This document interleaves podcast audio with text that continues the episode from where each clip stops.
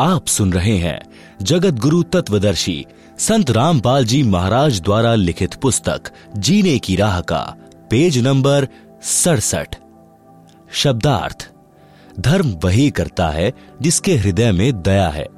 दया धर्म की जड़ है, तथा पाप वह करता है जिसमें अभिमान भरा है। अभिमान पाप की जड़ है। कबीर परमात्मा ने कहा है कि दयावान के साथ परमात्मा रहता है।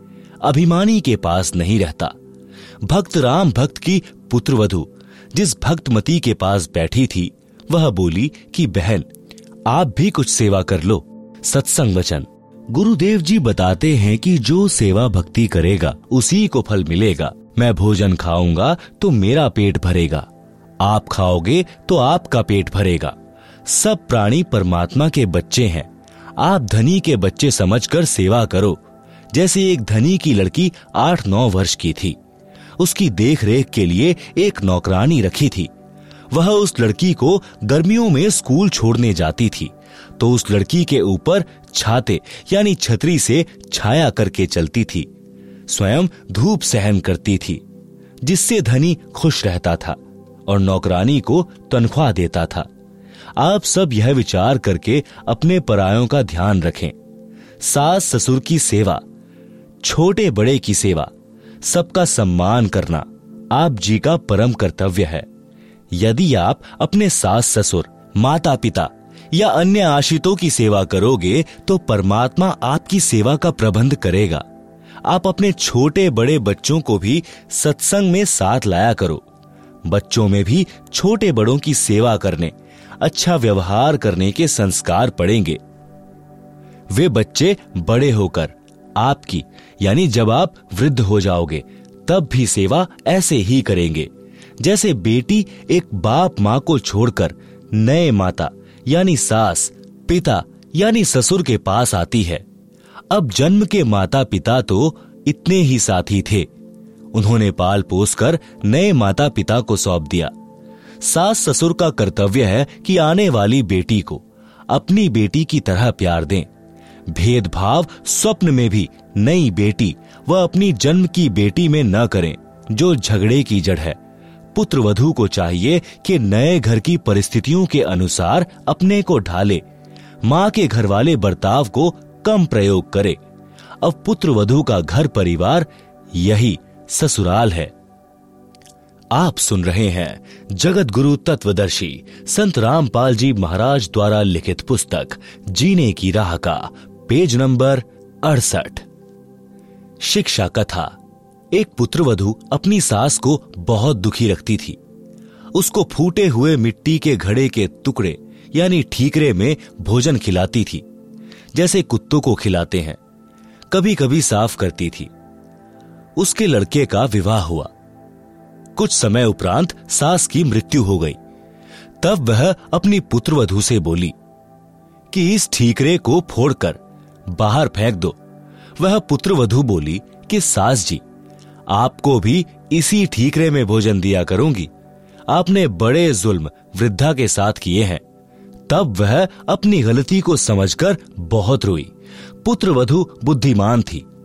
शाम तक उस ठीकरे को नहीं फोड़ा। उसकी सास को वह ठीकरा दुश्मन दिखाई देने लगा। पुत्रवधु ने कहा कि, माताजी, मैंने सत्संग सुने हैं। मैं अपने कर्म खराब नहीं करूँगी। यह कहकर ठीकरा फोड़ दिया। पाप कर्म के कारण सास को कैंसर का रोग हो गया। सारा सारा दिन चिल्लाए। पुत्र वधु उसकी सेवा करे। कोई कसर नहीं छोड़ती थी। परंतु कहती थी कि सासू माँ, सेवा तो मैं दिलो जान से करूँगी, परंतु तेरे पाप को मैं नहीं बांट पाऊँगी। यह कष्ट तो आपको ही भोगना पड़ेगा। यदि सत्संग सुने होते तो यह दिन नहीं देखने पड़ते। तब उस जालिम औरत ने कहा कि बेटी, मैं महापापिनी हूँ। क्या मेरा भी उद्धार हो सकता है? मैं भी दीक्षा लेना चाहती हूँ। लड़की सत्संगी घर की थी। उसको पता था कि दीक्षा लेकर भक्ति करने से पाप कर्म नष्ट होते हैं। जिनके अधिक पाप हैं, भक्ति करने से लाभ ही होगा। पाप कम ही होंगे। तथा भविष्य में मानव जन्म भी मिल जाता है। यदि मर्यादा में रहकर अंतिम श्वास तक साधना करता रहे। सत्संग में गुरुदेव जी उदाहरण देकर समझाते हैं कि जैसे किसी का वस्त्र कम मैला है तो थोड़े प्रयास से ही निर्मल हो जाता है। यदि अधिक मैला है तो दो तीन बार साबुन पानी से धोने से निर्मल हो जाता है, जिसमें अधिक मैला कर रखा है, तथा अन्य दाग भी लगाए हैं। तो ड्राई क्लीन से साफ़ हो जाता है। यदि साफ़ करने का इरादा दृढ़ हो तो मिस्त्री का काला हुआ वस्त्र भी साफ़ हो जाता है। लड़की यानी पुत्र वधु को पता था कि सास जी ने तो मिस्त्री वाली दशा कर ली। फिर भी परमात्मा की शरण से अवश्य लाभ ही होता है। इस उद्देश्य से अपनी सासू माँ को दीक्षा दिला दी। कुछ समय पश्चात कैंसर में कुछ पीड़ा कम हो गई। सत्संग सुनकर उसे रोना आया कि माता पिता की बहु बेटों से क्या आकांक्षा होती है? मुझ पापिन ने अपनी सासू जी के साथ क्या बर्ताव किया? मुझे तो यह रोग होना ही था। यदि पहले यह ज्ञान सुनने को मिल जाता तो मैं क्यों यह पाप करती? निर्मल जीवन जीती। सासू माँ की आत्मा भी खुश करती। अपना जीवन सफल कर लेती। उपरोक्त वचन सुनकर राम भक्त जी की पुत्र वधु। उस अपनी सहेली, यानी पुरानी भक्तमती से लिपटकर फूट फूट कर रोने लगी। आधा घंटे तो अपने को रोक नहीं सकी। अधिक सांत्वना के पश्चात सुब की रुकी और अपने ससुर पिता के साथ किए बर्ताव का उल्लेख रोते रोते किया। अपने ससुर जी की इंसानियत भी बताई कि कभी अपने बेटे से भी नहीं बताया कि तेरी बहू मेरे साथ ऐसा बुरा बर्ताव कर रही है। बेटे के पूछने पर यही कहता था कि बेटा, किसी प्रकार की सेवा में कमी नहीं है। बड़े अच्छे घर की बेटी है। समझदार है। हमारा सौभाग्य है कि यह अपने घर आ गई। हमारा तो इस बेटी ने घर बसा दिया है। मैं पापिन, ये शब्द सुनकर भी नरम नहीं पड़ी, क्योंकि मेरी आत्मा पर पाप कर्मों की परत चढ़ चुकी थी। जो दो तीन बार सत्संग सुनने के पश्चात पाप की परत उतरी है। आत्मा में अच्छे संस्कार उठने लगे हैं। तीन दिन सत्संग सुनकर भक्त राम भक्त पोता पोती तथा पुत्र वधु के साथ घर पर आ गया। बच्चों ने भी वहाँ छोटे बच्चों को खाना खिलाने, पानी पिलाने की सेवा करते, अन्य पुराने सत्संगी बच्चों को देखा तो वे भी सेवा करने लगे। घर पर आकर अपने दादाजी के लिए पानी की बाल्टी भरकर दोनों भाई बहन लटका लाए और बोले, दादाजी, स्नान कर लो। राम भक्त जी ने कहा कि, बच्चों, तुम्हारे पेट में दर्द हो जाएगा। इतना भार मत उठाओ। मैं अपने आप ले आऊँगा। बच्चे बोले कि, दादाजी, सत्संग में गुरुजी ने बताया था कि सेवा करने से लाभ ही लाभ मिलता है। कोई कष्ट नहीं होता। हम रोटी खाएँगे तो हमारा पेट भरेगा। हम सेवा करेंगे तो हमें पुण्य मिलेगा। यदि रोग भी हो तो भक्ति और सेवा से समाप्त हो जाता है। वहाँ आश्रम में अनेकों माई भक्त बता रहे थे कि हम बीमार रहते थे। नाम लेने के पश्चात जैसी सेवा कर सके, करने लगे। हम स्वस्थ हो गए। डॉक्टरों ने जवाब दे दिया था, देखो, हमारी दवाइयों की पर्चियाँ चार वर्ष से उपचार चल रहा था। अब कोई दवाई नहीं खाते। ऋग्वेद मंडल दस, सूक्त 161 मंत्र दो में भी यही प्रमाण है कि यदि रोगी मृत्यु के निकट पहुँच गया है, यानी उसको असाध्य रोग भी हो गया हो, यदि वह भक्ति पर लग जाए तो परमात्मा उसको मृत्यु के मुख से निकाल कर ले आए। उसे स्वस्थ करके शत प्रतिशत, यानी पूरी आयु जीवन दे देता है। आप सुन रहे हैं जगत गुरु तत्वदर्शी संत रामपाल जी महाराज द्वारा लिखी पुस्तक, जीने की राह का, पेज नंबर उनहत्तर। इतनी देर में पुत्र वधु आई और कहा, पिताजी, स्नान कर लो, धोती यहीं छोड़ देना, मैं आप साफ़ कर लूँगी। राम भक्त जी ने कहा कि बेटी, आपको घर का बहुत कार्य करना होता है। खाना बनाना, पानी लाना, पशु संभालना है, मैं आप धो लूँगा। मेरी टांग भी अब ठीक हो गई है। बस थोड़ा सा लंग रहता है। राम भक्त स्नान करके धोती बदलकर धोती धोने लगा। उसी समय बच्चों ने आकर धोती छीन ली और लेकर अंदर भाग गए और अपनी माता जी को दे दी। फिर कुर्ता भी ले गए। दूसरा कुर्ता लाकर दे दिया। लड़का खेत से पशुओं का चारा लेकर आया और पहले की तरह पिता को देखा और बिना बोले आगे घर में चला गया। उसने देखा कि पत्नी निर्मला हलवा बना रही थी। उसने सोचा, कोई त्योहार होगा। फिर सब्ज़ी रोटी बनाई। सर्वप्रथम गुरु भगवान को दो कटोरियों में भोग लगाया। तथा फिर एक थाल में रोटी, कटोरियों में हलवा तथा सब्ज़ी डालकर अपने ससुर जी के पास लेकर गई और बोली, पिताजी, भोजन खा लो। भूख लगी होगी। दूर से आए हैं। राम भक्त बोला, बेटी मेरे को यह हजम नहीं होता। सूखी रोटियाँ ला दे, मैं बीमार हो जाऊँगा। राम भक्त जी ने सोचा था कि भावना में बहकर बेटी आज तो सब सेवा कर देगी, परंतु लड़का इसको धमकाएगा, क्योंकि उसको सत्संग का ज्ञान नहीं है। कहीं घर में झगड़ा ना हो जाए।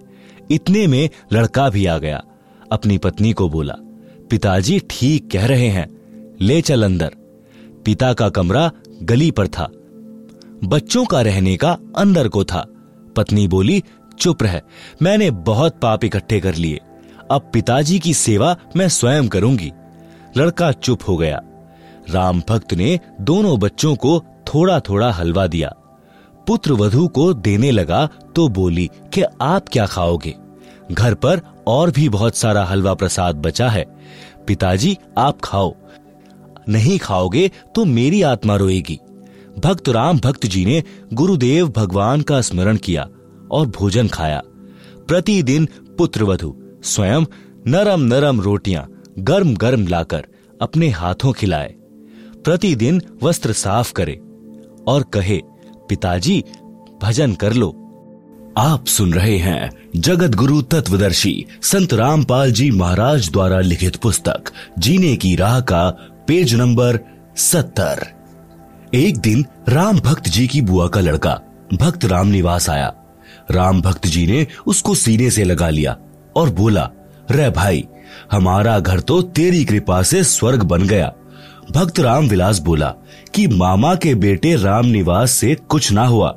गुरु जी की शब्द शक्ति का करिश्मा है। आप और मैं तो पहले इकट्ठे ना बत्ती डंडा खेला करते। मेरे करने से होता तो पहले ही हो जाता। गुरुजी कह रहे थे कि राम भक्त पिछले जन्मों में भक्त था। इससे घर के मोह के कारण मर्यादा में चूक बनी थी। उसके कारण इतना कष्ट उठाया है। अब यह महादुखी हो चुका था। तब तेरे साथ आया है। नहीं तो आप कितनी बार राम भक्त से पहले कह चुके थे कि सत्संग में चल, परंतु मोह माया में अंधा हो चुका था। यह कष्ट और पुत्र पुत्र वधु का व्यवहार इसके लिए वरदान बन गया है। कबीर जी ने कहा है कि सुख के माथे पत्थर पड़ो, जो नाम हृदय से जाए, बलिहारी व दुख के, जो पल पल राम रटाए।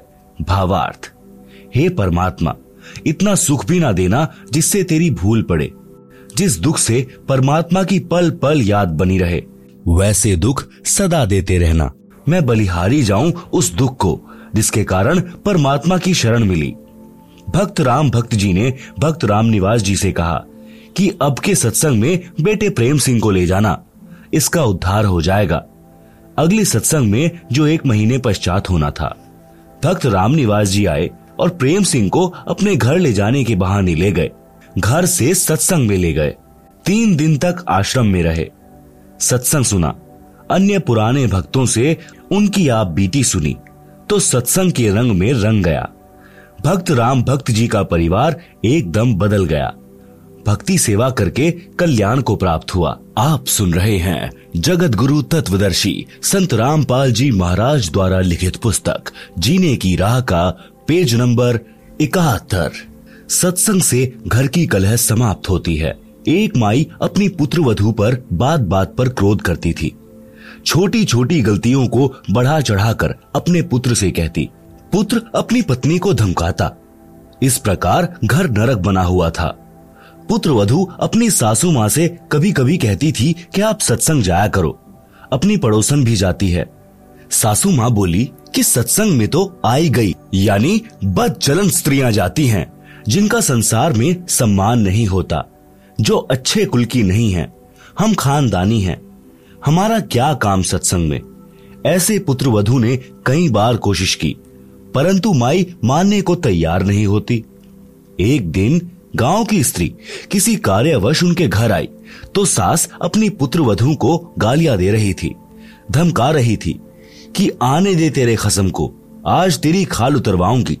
बात क्या थी कि गिलास में चाय रखी थी, जो सास के लिए डालकर पुत्र वधु, बच्चे को लेने अंदर चली गई थी, जो सोया था, जागने पर रो रहा था। उस बच्चे को उठाकर लाने में एक मिनट भी नहीं लगी थी कि इसी बीच में कुत्ता आया और चाय के गिलास में जीभ मारने लगा। गिलास गिर गया। चाय पृथ्वी पर बिखर गई। सासू माँ आँगन में उस गिलास से मात्र 20 फुट की दूरी पर चारपाई पर बैठी थी। हट्टी कट्टी थी। खेतों में सैर करके आती थी, परंतु काम के हाथ नहीं लगाती थी। इसी बात पर कलह कर रही थी। गाँव के दूसरे मोहल्ले से आई माई सत्संग में जाती थी। सब बात सुनकर उसने भतेरी, यानी उस सास का नाम भतेरी था, से कहा कि आप सत्संग चला करो। उसका वही उत्तर था।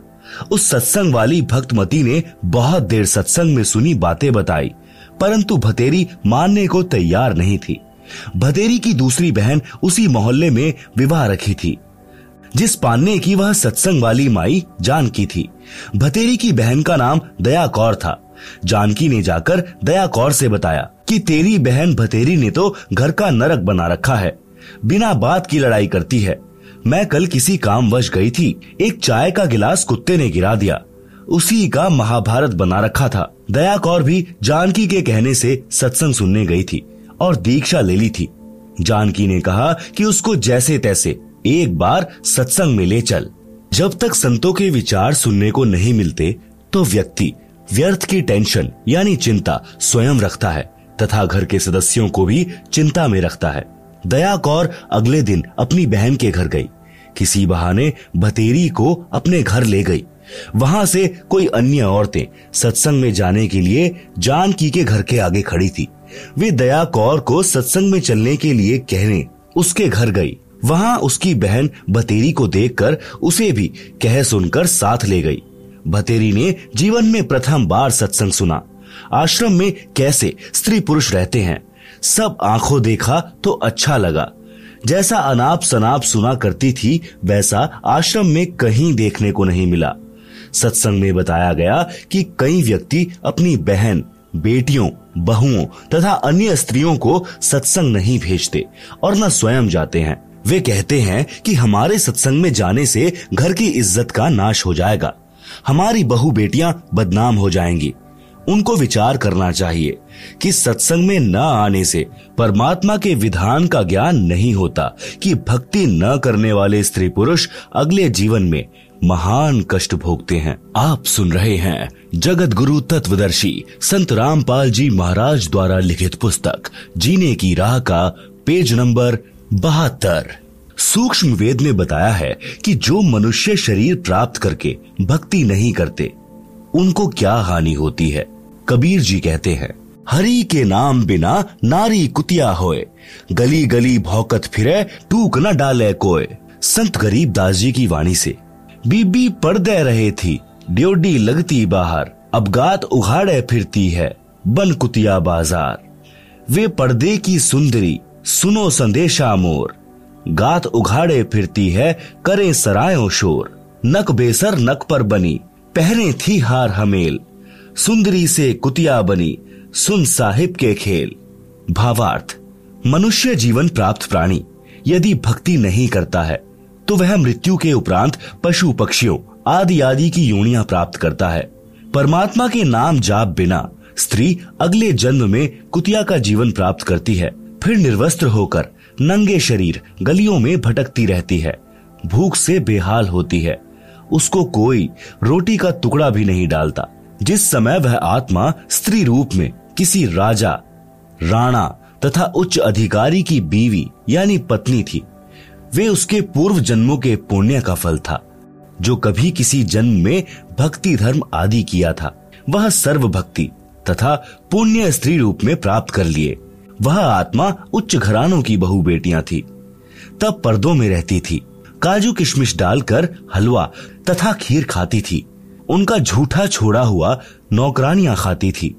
उनको सत्संग में नहीं जाने दिया जाता था, क्योंकि वे उच्च घरानों की बहुएँ तथा बेटियाँ थी। घर से बाहर जाने से बेइज्जती मानती थी। बड़े घरों की इज़्ज़त इसी में मानी जाती थी कि बहु बेटियाँ का पर्दों में घर में रहना उचित है। इन कारणों से वह पुण्यात्मा, सत्संग विचार न सुनने के कारण भक्ति से वंचित रह जाती थी। उस मानव शरीर में वह स्त्री गले में नौ नौ लाख रुपए के हमेल हार पहनती थी। नाक में सोने की नाथ पहनती थी। उसी हार सिंगार में अपना जीवन धन्य मानती थी। भक्ति न करने से वे अब कुतिया का जीवन प्राप्त करके नंगे शरीर, गलियों में एक एक टुकड़े के लिए तरस रही होती हैं। शहर में पहले सराय, यानी धर्मशाला होती थी। यात्री रात्रि में उनमें रुकते थे। सुबह भोजन खाकर प्रस्थान करते थे। वह पर्दे में रहने वाली सुंदर स्त्री, कुतिया बनकर धर्मशाला में रुके यात्री का डाला टुकड़ा खाने के लिए, सराय, यानी धर्मशाला में भौंकती हैं। रोटी का टुकड़ा धरती पर डाला जाता है। उसके साथ कुछ रेत मिट्टी भी चिपक जाती है। वह सुंदरी, जो काजू किशमिश युक्त हलवा खीर खाती थी, भक्ति नहीं करती थी। उस रेत मिट्टी युक्त टुकड़े को खा रही है। यदि मनुष्य शरीर रहते रहते पूरे संत से नाम लेकर भक्ति कर लेती तो ये दिन नहीं देखने पड़ते। आप सुन रहे हैं जगत गुरु तत्वदर्शी संत रामपाल जी महाराज द्वारा लिखित पुस्तक, जीने की राह का पेज नंबर तिहत्तर पुहलो बाई की नसीहत। एक राजा ने पुहलो बाई के ज्ञान विचार सुने। बहुत प्रभावित हुआ। उस राजा की तीन रानियाँ थी। राजा ने अपनी रानियों को पुहलो बाई के विषय में बताया। राजा ने कई बार पुहलो बाई भक्तिम की अपनी रानियों के सामने प्रशंसा की। अपने पति के मुख से अन्य स्त्री की प्रशंसा सुनकर रानियों को अच्छा नहीं लगा। परंतु कुछ बोल नहीं सकी। उन्होंने भक्तमती पुहलोबाई को देखने की इच्छा व्यक्त की। राजा ने पुहलोबाई को अपने घर पर सत्संग करने के लिए कहा। तो पुहलोबाई ने सत्संग की तिथि तथा समय राजा को बता दिया। सत्संग के दिन रानियों ने अति सुंदर तथा कीमती वस्त्र पहने तथा सब आभूषण पहने। अपनी सुंदरता दिखाने के लिए कोई कसर नहीं छोड़ी। रानियों ने सोचा था कि पुहलो बहुत सुंदर होगी। भक्तमती पुहलो राजा के घर आई। उसने खद्दर का मैला सा वस्त्र धारण कर रखा था। हाथ में माला थी, चेहरे का रंग भी साफ़ नहीं था। भक्तमती पुहलो को देखकर तीनों रानियाँ खिलखिलाकर हंसने लगी और बोली, कि यह है वह पुहलो। हमने तो सोचा था कि बहुत सुंदर होगी। उनकी बात सुनकर भक्तमती पुहलोबाई ने कहा, वस्त्र आभूषण तन की शोभा, यह तन काचो भांडो भक्ति बिना बनोगी कुतिया।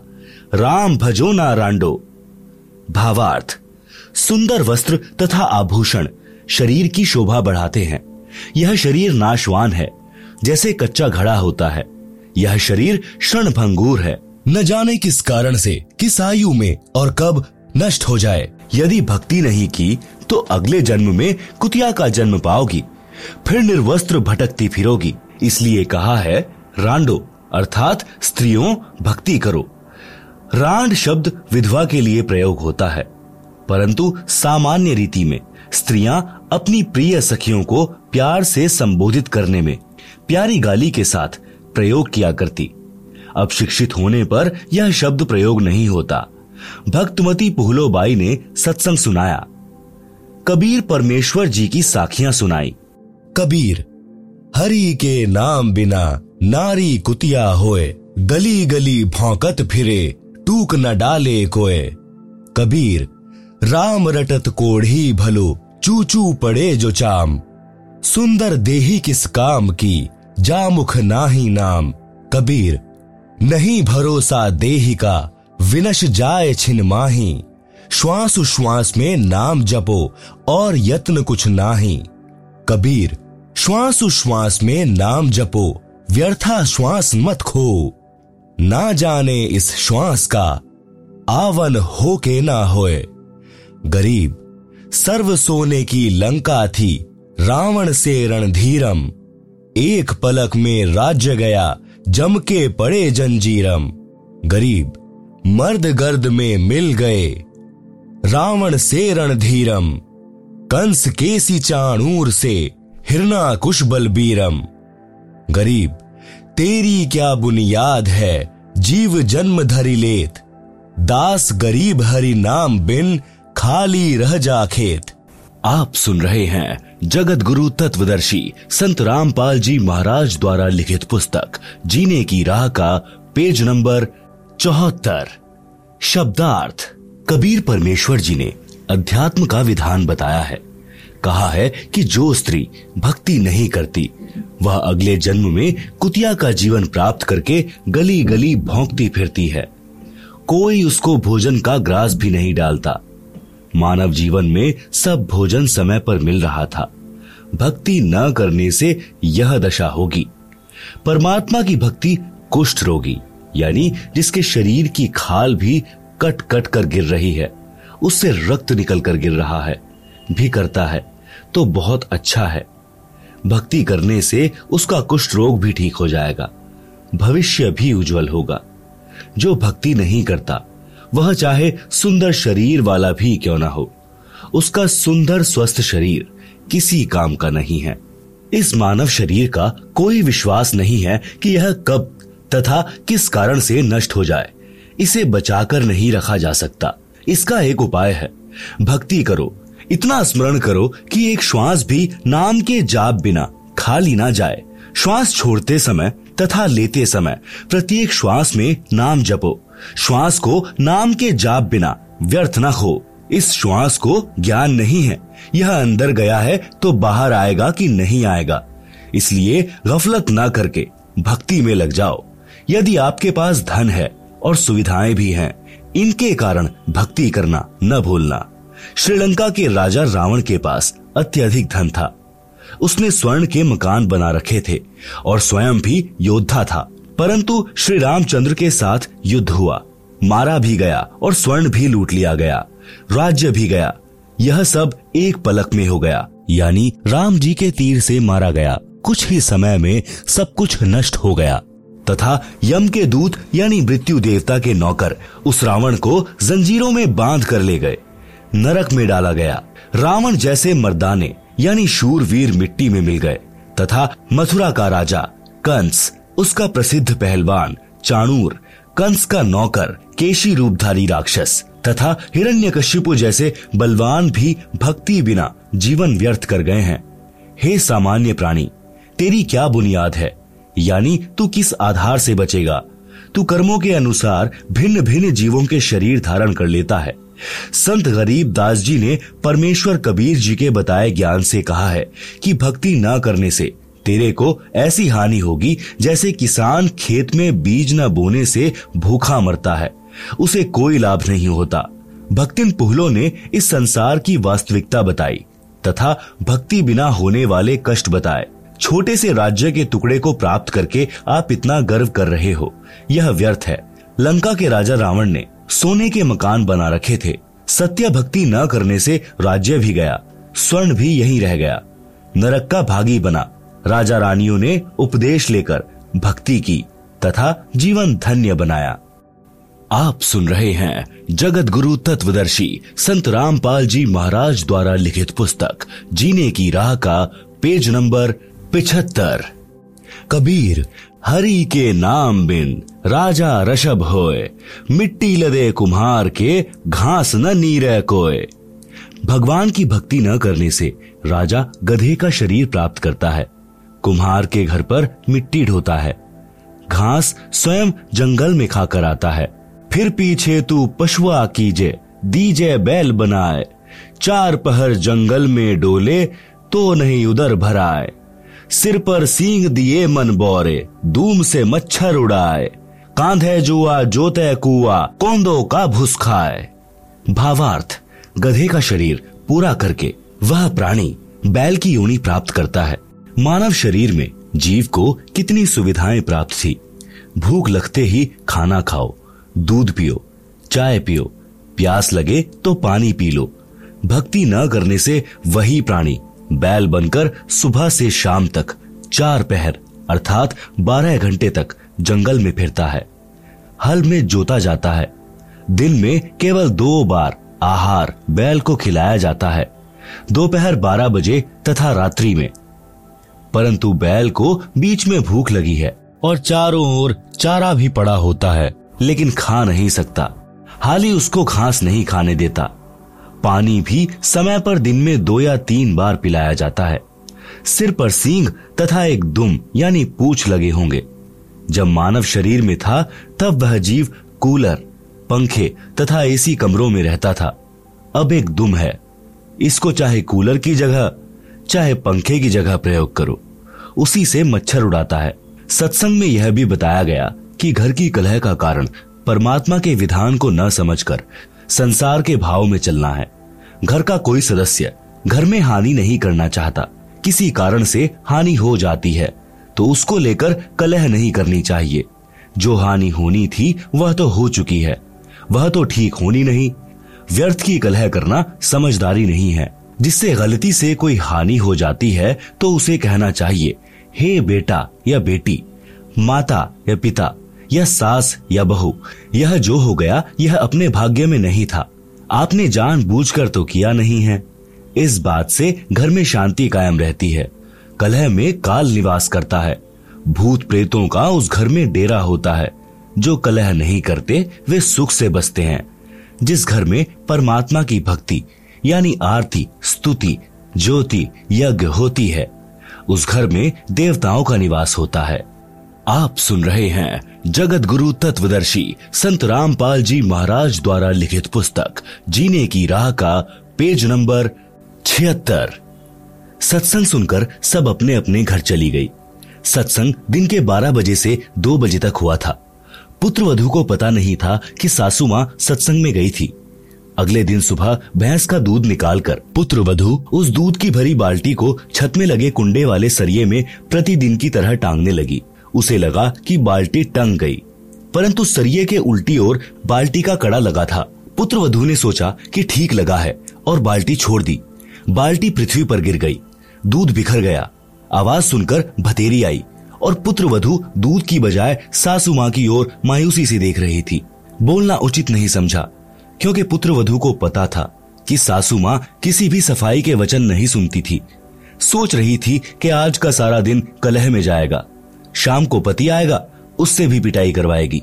हे परमात्मा, यह कौन बनी? ऐसी गलती तो कभी नहीं हुई थी। हे सतगुरु, कुछ तो दया करो। मैं तो आपकी भक्ति भी भूलने को हो रही हूँ।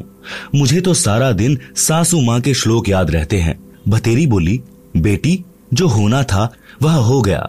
आज हमारे भाग्य में दूध है नहीं। चिंता न कर, इस दूध को ऊपर से हाथों से बाल्टी में डालकर भैंस को पिला दे। यह कहकर जो नाम दीक्षा ली थी, उसका जाप करने लग गई। पुत्र वधु को अपने कानों पर विश्वास नहीं हो रहा था। सोच रही थी कि माताजी आज पता नहीं कौन सा स्टेशन, यानी रेडियो आकाशवाणी पकड़ गई। ये शीतल वचन भतेरी की बोरी, यानी बारदाना में नहीं थे, इसमें खल भरी थी। आसपास से निकलती थी, तब भी बड़बड़ की झल निकलती थी। पुत्र वधु का नाम निशा था। वह सोच रही थी कि निशा आज निशा में, यानी रात्रि में, तेरी बुरी होगी दशा। निशा की सोच थी कि पति को बताएगी। वह माता की बात सुनकर मेरी कुछ नहीं सुनता। अच्छी बुरी कहेगा। सारा दिन और रात्रि रोने में जाएगी। निशा ने दूध बाल्टी में डालकर भैंस को पिला दिया। बाल्टी धोकर रख दी। भतेरी आई और बोली कि बेटी रोटी खा ले। चिंता मत कर। बेटी, मैं कल मेरी बहन दया कौर के साथ दिन में सत्संग में गई थी। मेरी तो आँखें खुल गई। मैं तो बहुत कलहारी बनी हुई थी। बेटी, हो सके तो क्षमा कर देना। पीछे हुआ सो हुआ। आगे से अपनी बेटी को पलकों पर रखूँगी। मेरी असली बेटी तो तू है। जन्मी बेटी तो अगलों की थी। वह चली गई। अपना दुख सुख साझा है। मेरी तो एक दिन के सत्संग ने ही आँखें खोल दी। बेटी, अगले रविवार को आप भी चलना। मैं भी चलूँगी। धीरे धीरे बेटे को भी ले चलेंगे। निशा ने अपने गुरुजी का फ़ोटो, यानी स्वरूप, कपड़ों में छिपा रखा था। फ़ोटो निकालकर चरणों में शीश रखकर कहा कि, हे गुरुवर, आज आपने अपनी बेटी की पुकार सुन ली। घर स्वर्ग बना दिया। शाम को चतर सिंह आया तो माता ने दूध गिरने का ज़िक्र भी नहीं किया। कुछ दिन बाद चतर सिंह को भी नाम दिला दिया। कुछ समय पश्चात निशा के गुरुजी आ गए। निशा ने बताया कि गुरुजी, मेरी सासू माँ बहुत अच्छी हैं। इसने भी गुरु का नाम ले लिया है। बतेरी ने कहा, महाराज जी, निशा ने कभी नहीं बताया कि इसने दीक्षा ले रखी है। यह मेरी कलह से डरती होगी। अब बताया है, जब मैंने नाम ले लिया। अच्छा किया इसने। यदि पहले बता देती तो मैं और अधिक दुखी करती और पाप की भागी बनती। निशा के गुरुजी ने कहा, माई भतेरी, आप तो आसमान से गिरी और खजूर में अटकी हो। क्योंकि आपकी दीक्षा शास्त्रानुकूल नहीं है। सत्य साधना बिना मोक्ष नहीं हो सकता। जैसे रोग की सही औषधि खाने से ही रोग से मोक्ष मिलता है इसी प्रकार सत्य साधना करने से जन्म मरण के रोग से मुक्ति मिलती है। निशा ने सोचा कि सासू माँ नाराज़ ना हो जाएँ, इसलिए बीच में ही बोल उठी कि गुरुजी सुना है आपने नई पुस्तक लिखी है। वह संगत ने छपवाई है। क्या आपके पास है? गुरुजी बोले हे बेटी आपको देने के लिए आया हूँ। यह कहकर गुरुजी दूसरे कक्ष में गए, जिसमें ठहरे थे। उसमें थैला रखा था। निशा भी साथ साथ गई और बोली, गुरुदेव भीड़ के छत्ते को मत छेड़ो, मुश्किल से शांत हुआ है। गुरुजी बोले, हे बेटी, अब तेरी सास जी की पूरी रुचि, भक्ति में है, अब यह मानेगी। गुरुजी तीन दिन रुके तत्व ज्ञान समझाया। भतेरी ने भी गुरु बदल लिया और अपना कल्याण करवाया। आप सुन रहे हैं जगत गुरु तत्वदर्शी संत रामपाल जी महाराज द्वारा लिखित पुस्तक, जीने की राह का पेज नंबर सतहत्तर। सत्संग से घर स्वर्ग बन गया। चारों ओर शांति हो गई, जहाँ गाली गलौज के सारा दिन गोले छूटते थे। अब उस घर में परमात्मा के ज्ञान की गंगा बहने लगी। भक्तमती निशा के गुरुजी परमेश्वर कबीर जी थे, जो अन्य वेश में सत्य भक्ति प्रचार करने के लिए घूमते फिरते थे। उन्होंने बताया कि किस प्रभु की भक्ति करनी चाहिए। पढ़ें इसी पुस्तक के पृष्ठ 226 पर। निष्कर्ष, परमेश्वर कबीर जी ने बताया है कि मन नेकी कर ले, दो दिन का मेहमान, मात पिता तेरा कुटम कबीला कोई दिन कारल मिलका मेला, अंत समय उठ चले अकेला, तजमाया मंडान, कहाँ से आया, कहाँ जाएगा तन छूटे तब कहाँ समाएगा? आखिर तुझको कौन कहेगा? गुरु बिन आत्मज्ञान। कौन तुम्हारा सच्चा साई? झूठी है ये सकल सगाई। चलने से पहले सोच रे भाई, कहाँ करेगा विश्राम?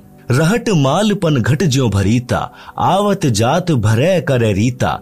जुगन जुगन तू मरता जीता, करवा ले रे कल्याण। लख चौरासी की सहतरासा ऊंच नीच घर लेता बासा, कह कबीर सब मिटाऊं रासा।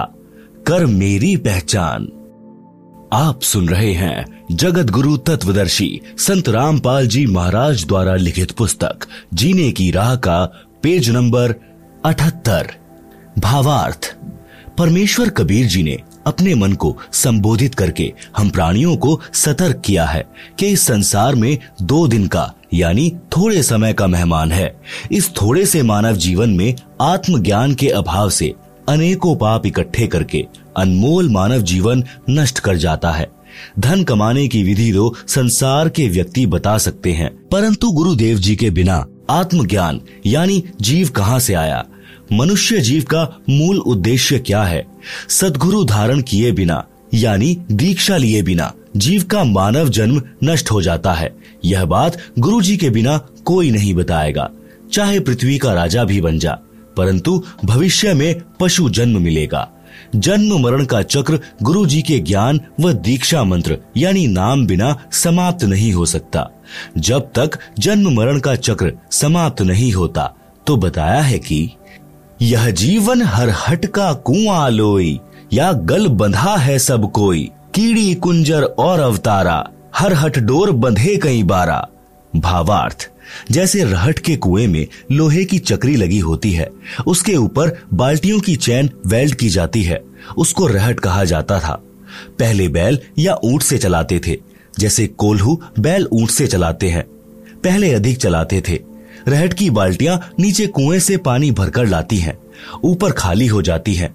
यह चक्र सदा चलता रहता है। इसी प्रकार पृथ्वी रूपी कुएँ से पाप तथा पुण्यों की बाल्टी भरी ऊपर स्वर्ग नरक में खाली की। इस प्रकार जन्म मरण के चक्र में जीव सदा रहता है। ऊपर के शब्द में यही समझाया है कि संसार में परिवार धन सब त्याग कर एक दिन अकेला चला जाएगा। फिर कहीं अन्य स्थान पर जन्म लेकर यही क्रिया करके चला जाएगा। यदि आप घर से किसी अन्य शहर में जाते हैं तो जाने से पहले निश्चित करते हो कि वहाँ जाएँगे। उसके बाद कहाँ विश्राम करेंगे? परंतु संसार छोड़कर जाते हो तो कभी विचार नहीं करते कि कहाँ विश्राम करोगे। हे जीव, चौरासी लाख प्रकार के प्राणियों के शरीरों में प्रताड़ना सहन करता है। मरता जीता, यानी नए प्राणी का जीवन प्राप्त करता है। कभी राजा बनकर उच्च बन जाता है, कभी कंगाल बनकर नीच कहलाता है। परमात्मा कबीर जी समझा रहे हैं कि अवतार गण यानी राम, कृष्ण आदि आदि भी सत्य साधना न मिलने के कारण जन्म मरण के चक्र में पड़े हैं। सत्य साधना मेरे पास है। हे प्राणी, तू मेरे को पहचान। मैं समर्थ परमात्मा हूँ। मैं तेरा जन्म मरण का सर्व झंझट समाप्त कर दूँगा।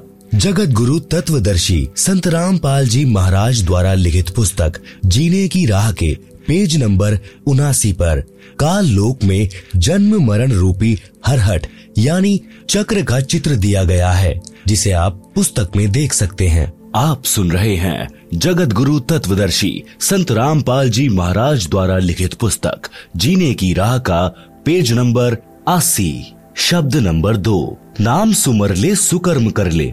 कौन जाने कल की? खबर नहीं पल की कोड़ी कोड़ी माया जोड़ी। बात करे छल की पाप पुण्य की बांधी पोटरिया। कैसे होवे हल्की? माता पिता परिवार भाई बंधु त्रिरिया मतलब की? चलती बरिया कोई न साथी। या माटी जंगल की। तारों बीच चंद्रमा ज्यो झलके। तेरी महिमा झला झलकी। बने कुकरा विष्टा खावे। अब बात करे बल की। ये संसार रैन का सपना, ओस बूंद जल की, सतनाम बिना सबे साधना, गारा दलदल की। अंत समय जब चले अकेला, आँसू नैन ढल की। कह कबीर, गह शरण मेरी हो, रक्षा जल थल की। भावार्थ, परमात्मा कबीर जी ने बताया है कि हे भोले मानव, यानी स्त्री पुरुष, परमात्मा का नाम जप कर, शुभ कर्म कर, पता नहीं कल, यानी भविष्य में क्या दुर्घटना हो जाएगी। एक पल का भी ज्ञान नहीं है। धन का संग्रह छल कपट किए बिना होगा ही नहीं, जिसमें से कुछ धन पर भी खर्च कर देता है।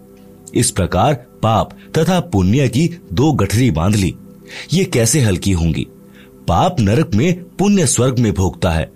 माता पिता भाई पत्नी आदि आदि परिजन अपने अपने मतलब की बातें सोचते हैं। पूर्व जन्मों के कारण परिवार रूप में जुड़े हैं। जिस जिसका समय पूरा हो जाएगा, संस्कार समाप्त होता जाएगा। वह तुरंत परिवार छोड़कर चला जाएगा। जैसे रेल में डिब्बा भरा होता है। जिस जिसने जहाँ जहाँ की टिकट ले रखी है वहाँ वहाँ उतरकर चले जाते हैं। यह परिवार रेल के डिब्बे की तरह है। मृत्यु के उपरांत यह शरीर मिट्टी हो जाता है। उस समय तेरा कोई परिवार का सदस्य साथ ही नहीं होगा। एक व्यक्ति अपनी पत्नी से बहुत प्रेम करता था। वृद्ध हुआ तो उसकी मृत्यु निकट थी। उसने अपनी पत्नी से कहा कि आप मेरे साथ चलोगी। वह तुरंत मना कर गई कि ना, मैं ना मरू तेरे साथ। तेरे तय तीन साल छोटी सू, वृद्ध को उस दिन सदमा हो गया। उसने उससे बात करना भी बंद कर दिया। निकट आए तो मुँह मोड़ ले। बोले, कुछ नहीं। साठ वर्ष के साथ में उस वृद्ध को पहली बार एहसास हुआ कि कोई किसी का नहीं है। यदि उस वृद्धा को समझ होती और वास्तविक प्रेम होता तो कहती कि मुझे भी साथ ले चलना। वृद्ध ने क्या साथ ले जाना था? उसका मन खुश हो जाता आसानी से मर जाता। समय से पूर्व वृद्धा को कौन मारता? इससे सिद्ध है कि वास्तविक प्रेम की बातें दूर की कौड़ी हैं, सब स्वार्थ के कारण जुड़े हैं। हे मानव पूर्व जन्म के जप तप तथा धर्म संस्कार से वर्तमान में मंत्री प्रधानमंत्री या उच्च अधिकारी बनकर ऐसे सुशोभित हो रहा है जैसे रात्रि में तारों के मध्य में चाँद की शोभा होती है। यदि सत्संग विचार नहीं सुने तो आत्मज्ञान के बिना, परमात्मा की भक्ति न करके, भविष्य के जन्म में कुत्ता बनकर बिष्ठा यानी गोबर टट्टी खाएगा। अब तू अपने बल, यानी शारीरिक शक्ति, पद की ताकत की बातें करता है, फिर पशु बनकर महान कष्ट उठाएगा। आप सुन रहे हैं जगत गुरु तत्वदर्शी संत रामपाल जी महाराज द्वारा लिखित पुस्तक, जीने की राह का पेज नंबर इक्यासी। नर से फिर पशुआ कीजे, गधा बैल बनाई। छप्पन भोग कहा मन बोरे, कुरड़ी चरने जाए शब्दार्थ, जो मनुष्य यानी स्त्री पुरुष, सत्य भक्ति शास्त्र अनुसार गुरु से दीक्षा लेकर नहीं करता। वह मृत्यु के पश्चात पशु जीवन प्राप्त करता है। वह गधे या बैल के शरीर प्राप्त करता है। मानव शरीर में स्वादिष्ट भोजन खाता था। गधा बनने के पश्चात अच्छा खाना नहीं मिलता। गधे का शरीर धारण करके जंगल में कूड़े के ढेर से गंदा भोजन व घास खाता है। इसलिए भक्ति करो। हे मानव संसार में तेरा जीवन ऐसे है जैसे सुबह ओस के जल की बूंदे घास पर चमक रही होती हैं, जो कुछ समय में समाप्त हो जाती हैं। इसलिए पूर्ण सदगुरु से सतनाम यानी सच्चे नाम जाप मंत्र लेकर भक्ति करके जीव का कल्याण करा ले। सच्चे शास्त्रानुकूल भक्ति मंत्र के अतिरिक्त सब शास्त्र विरुद्ध साधना तो दलदल की गारा के समान है। निकालने की बजाय दुगना फंसाती है। वह साधना परमेश्वर कबीर जी के पास थी, तथा कुछ संतों को भी परमेश्वर कबीर जी ने बताई थी, परंतु उनको अन्य को बताने को मना किया था। वर्तमान में, यानी सन उन्नीस से मुझ दास, यानी रामपाल के पास है। मेरे अतिरिक्त वर्तमान में किसी भी संत व गुरु के पास शास्त्र प्रमाणित भक्ति मंत्र नहीं है। आओ, दीक्षा लो, और अपना तथा अपने परिवार का जीवन सफल बनाओ। यदि आप जी ने मेरे, यानी रामपाल के अतिरिक्त, किसी अन्य पंथ के संत या गुरु से दीक्षा ले ली तो वही बात होगी कि आसमान से गिरे और खजूर में अटके। घर के रहोगे न घाट के। मैं, यानी लेखक, पहले गाँव गाँव में सत्संग करता था। मेरा सत्संग सुनते, जो आत्मा को हिलाकर रख देता है। मेरे से नाम दीक्षा नहीं लेते, अन्य संतों से दीक्षा लेते थे। वहाँ से कोई लाभ नहीं हुआ। कई वर्ष भटक कर मेरे से दीक्षा ली तो सुखी हुए। उपरोक्त सत्संग वचनों से निष्कर्ष निकलता है कि यदि सत्संग के विचार सुनने को मिल जाएँ, तो घर स्वर्ग बन जाता है। उसके बिना नरक सा जीवन जीना पड़ता है। इस प्रकार विश्व उद्धार संभव है। सब प्रेम प्यार से जीवन यापन करके मोक्ष प्राप्त कर सकते हैं। यह अति अनिवार्य है। वर्तमान की कुछ सत्य कथाएँ। भक्त सुरेश दास के उजड़े परिवार को बसाया। डीगल गाँव भक्त का नाम सुरेश अहलावत तथा भक्तमती का नाम यशवंती। डीगल गाँव गवाह है कि भक्त सुरेश, शराब, सुल्फा, तंबाकू का घना आदि था।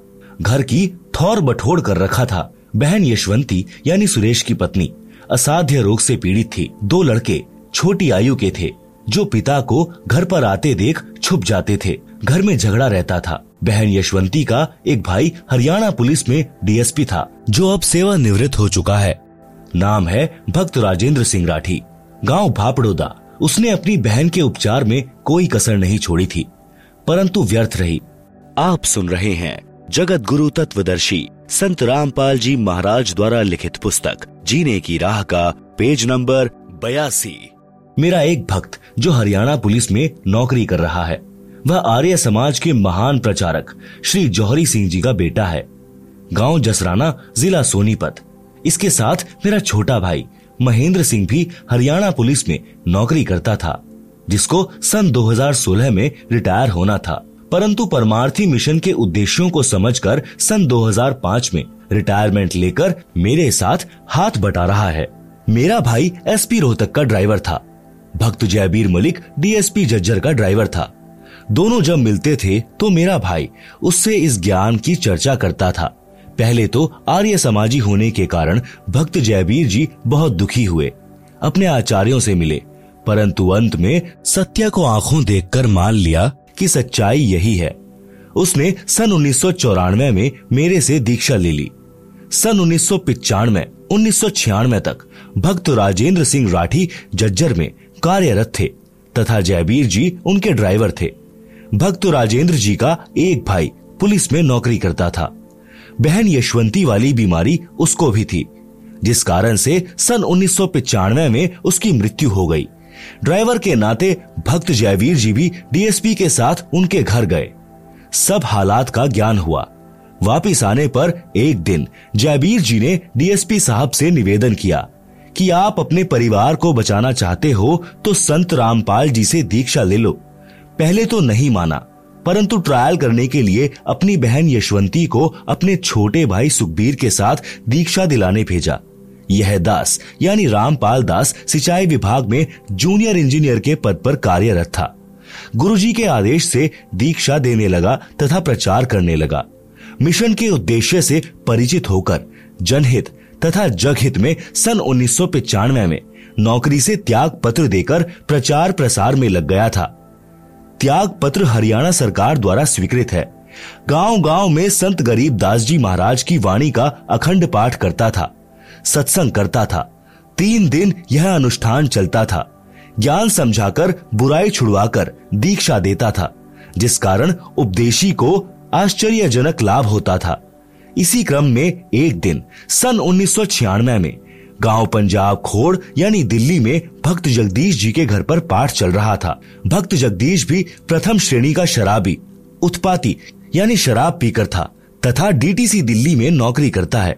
उसकी पत्नी की लाइलाज बीमारी भी मुझ दास से दीक्षा लेने के पश्चात ठीक हो गई थी। कर्ता परमात्मा है, उसकी शक्ति संत के माध्यम से आती है, जैसे तार द्वारा बिजली आती है। तार बिजली नहीं है, इसी प्रकार संत परमात्मा भले ही नहीं है। परंतु तार अवश्य होता है। उसी समय बहन यशवंती की जीभ काम करना बंद कर गई थी। वह गूँगी हो चुकी थी। सुखबीर जी अपनी बहन को साथ लेकर शाम के समय भक्त जगदीश जी के घर आए। मेरे को सब समस्या बताई। वे दोनों भाई बहन रात्रि में सत्संग सुनकर वहीं रुक गए। बहन यशवंती को नाम दिया, प्रसाद खिलाया। सुबह उठकर वह अपने भाई से बोली, भाई, मैं बोलने लग गई हूँ। मैं ठीक हो गई हूँ। यह चमत्कार देखकर दोनों भाई बहन उपस्थित व्यक्तियों, यानी जो सत्संग सुनने और भोग लगने के समय पहुँचे थे, को बता रहे थे कि कमाल हो गया। उसके पश्चात डीएसपी साहब ने तथा सर्व परिवार तथा रिश्तेदारों ने दीक्षा ले ली। आज सब सकुशल है, भक्ति कर रहे हैं। भक्त सुरेश प्रथम श्रेणी का शराबी था। अपनी पत्नी को ठीक हुआ देखकर सत्संग में आने लगा। शराब तथा सर्व नशा त्याग कर नाम लेकर सुधर गया। उस समय तक कोई आश्रम नहीं बनाया था। गाँव गाँव में प्रचार किया जाता था। अब बहन यशवंती के परिवार की पूरे डीगल गाँव में मिसाल है। सुरेश चौधरी भक्त बन गया। सर्व बुराई त्याग दी। दोनों लड़के दिल्ली पुलिस में एक ही दिन सिपाही भर्ती हो गए। लोगों को लगा होगा कि पैसे देकर भर्ती कराए होंगे। परंतु सत्य यह है कि एक पैसा भी किसी को नहीं दिया। आप स्वयं जाँच कर सकते हैं। दोनों लड़कों के विवाह में एक रुपया से अधिक कुछ नहीं लिया। यह भी जाँच का विषय है। ऐसे ऐसे अनेकों उदाहरण हैं। यह कहानी बताने का मेरा उद्देश्य यह है कि जैसे गीता अध्याय 16 श्लोक 23 और 24 में कहा है कि शास्त्र विधि त्याग कर मनमाना आचरण करने वाले को कोई लाभ परमात्मा से नहीं मिलता। शास्त्रोक्त भक्ति करने से, परमात्मा की शक्ति से सर्व असंभव कार्य भी सिद्ध हो जाते हैं। मोक्ष भी मिलता है। ऋग्वेद मंडल 10 सूक्त 161 मंत्र दो में भी प्रमाण है कि परमात्मा की भक्ति करने वाले का असाध्य रोग भी नष्ट हो जाता है। यदि रोगी मौत के निकट भी पहुँच गया हो तो सत्य भक्ति करने वाले को स्वस्थ करके परमात्मा शत प्रतिशत आयु प्रदान कर देता है, यानी भक्त पूरी आयु जीवित रहता है।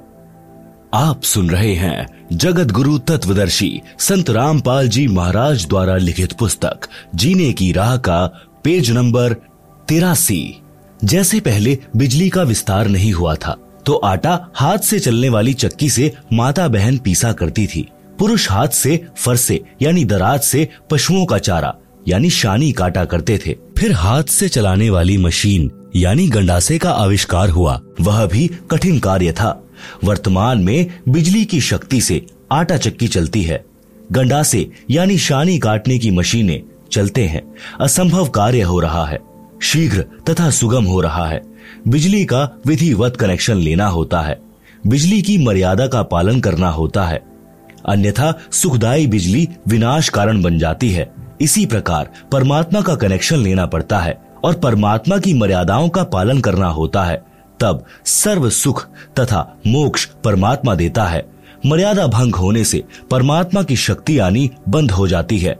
सर्व सुविधाएँ मिलनी बंद हो जाती हैं। डींगल गाँव के व्यक्ति उन झूठे आचार्यों की बात को सत्य मानकर करौथा आश्रम में जाने वाले अपने गाँव वालों को रोकते थे। तो भक्त सुरेश जी तथा बहन यशवंती जी हाथ जोड़कर गाँव के उन व्यक्तियों से कहते थे कि गाम राम, मारो चाहे छोड़ो, हम आश्रम में जाना बंद नहीं करेंगे। हमारा तो घर वहीं से बसा है। नहीं तो हम आज उजड़ गए होते। परमात्मा ने उनकी सच्ची भक्ति का फल भी ऐसा ही दे रखा है। भक्त सुरेश का मोबाइल नंबर है नौ शून्य तीन चार शून्य दो नौ चार नौ पाँच। आप सुन रहे हैं जगत गुरु तत्वदर्शी संत रामपाल जी महाराज द्वारा लिखित पुस्तक, जीने की राह का पेज नंबर चौरासी। सत्संग न सुनने से सर्वनाश हुआ। परमेश्वर कबीर जी कहते हैं राम नाम कड़वा लागे, मीठे लागे दाम। दुविधा में दोनों गए, माया मिली न राम। शब्दार्थ। सत्संग न सुनने वाले मानव, यानी स्त्री पुरुष को परमात्मा के विधान का ज्ञान नहीं होता। जिस कारण से उसको परमात्मा के विषय में चर्चा भी अच्छी नहीं लगती। धन संग्रह करना अच्छा लगता है, जिस कारण से उसको दोनों से हाथ धोने पड़ते हैं। यानी उसे न तो परमात्मा मिलता है, और मृत्यु के पश्चात धन भी यही रह गया। उसके दोनों ही हाथ से निकल गए। पंजाब प्रांत में मेरे, यानी रामपाल दास के, पूज्य गुरुदेव जी का आश्रम, तलवंडी बाई की नामक कस्बे में है। उनके सतलोक चले जाने के पश्चात उनका दास, यानी रामपाल दास, महीने के दूसरे रविवार को सत्संग करने जाता था। मेरे गुरुदेव जी के कुछ शिष्य तलवंडी भाई की कस्बे के सेठ भी हैं। उनका रिश्तेदार शुक्रवार को एक वृद्धा की मौत पर शोक व्यक्त करने सपरिवार आया था। वह शनिवार दो बजे बाद दोपहर को अपने घर चंडीगढ़ जाने लगा। तो सत्संगी रिश्तेदारों ने उनसे कहा कि आज आज और रुक जाओ। कल सुबह आठ से दस बजे सत्संग होगा। आप सत्संग सुनकर प्रसाद लेकर जाना। रिश्तेदार ने कहा कि कल रविवार को एक पार्टी आएगी। दो बजे उससे मेरा अनुबंध होना है, जिसमें मुझे पाँच लाख का लाभ होगा। यह घटना सन उन्नीस सौ अठानवे की है। सत्संगियों ने आग्रह किया कि आप रविवार को 11 बजे सुबह चलोगे तो भी आप समय पर पहुँच सकते हो। फ़ोन करके उन्हें सूचित कर देंगे कि वे कुछ देर से आ जाएँगे। परंतु वह नहीं माना। उसके परिवार में कुल चार सदस्य थे। पत्नी तथा बेटा बेटी। चारों अपनी मारुति कार में सवार होकर चंडीगढ़ के लिए शनिवार को रवाना हो गए। चंडीगढ़ से कुछ पहले अंबाला शहर के पास एक बजरी का भरा ट्रक खराब हालत में खड़ा था। उसके पिछले पहिए निकाल रखे थे, जैक लगा रखा था। माया के लोभी को केवल पाँच लाख का लाभ ही नज़र आ रहा था। कार पूरी गति से चला रहा था। कार उस बजरी के भरे ट्रक के नीचे घुस गई। जैक हट गया। पूरा परिवार कुचला गया। बड़े दुख के साथ कहना पड़ रहा है कि यदि सत्संग सुनने के लिए रुक जाता तो यह नाश नहीं होता। माया के बिना तो काम चल जाता, परंतु काया के बिना नहीं चलता। क्योंकि शरीर है तो परमात्मा की भक्ति करके आत्म कल्याण कराया जा सकता है। परमेश्वर कबीर जी ने सतर्क किया है कि राम नाम कड़वा लगे, मीठे लागे दाम, दुविधा में दोनों गए। माया मिली न राम। शब्दार्थ, सत्संग न सुनने वाले मानव, यानी स्त्री पुरुष को परमात्मा के विधान का ज्ञान नहीं होता, जिस कारण से उसको परमात्मा के विषय में चर्चा भी अच्छी नहीं लगती। धन संग्रह करना अच्छा लगता है, जिस कारण से उसको दोनों से हाथ धोने पड़ते हैं, यानी उसे न तो परमात्मा मिलता है, और मृत्यु के पश्चात धन भी यहीं रह गया। उसके दोनों ही हाथ से निकल गए। इसलिए हे भाई बहनों सत्संग की ओर रुचि करो। आत्मकल्याण कराओ और जीवन की राह को आसान बनाओ।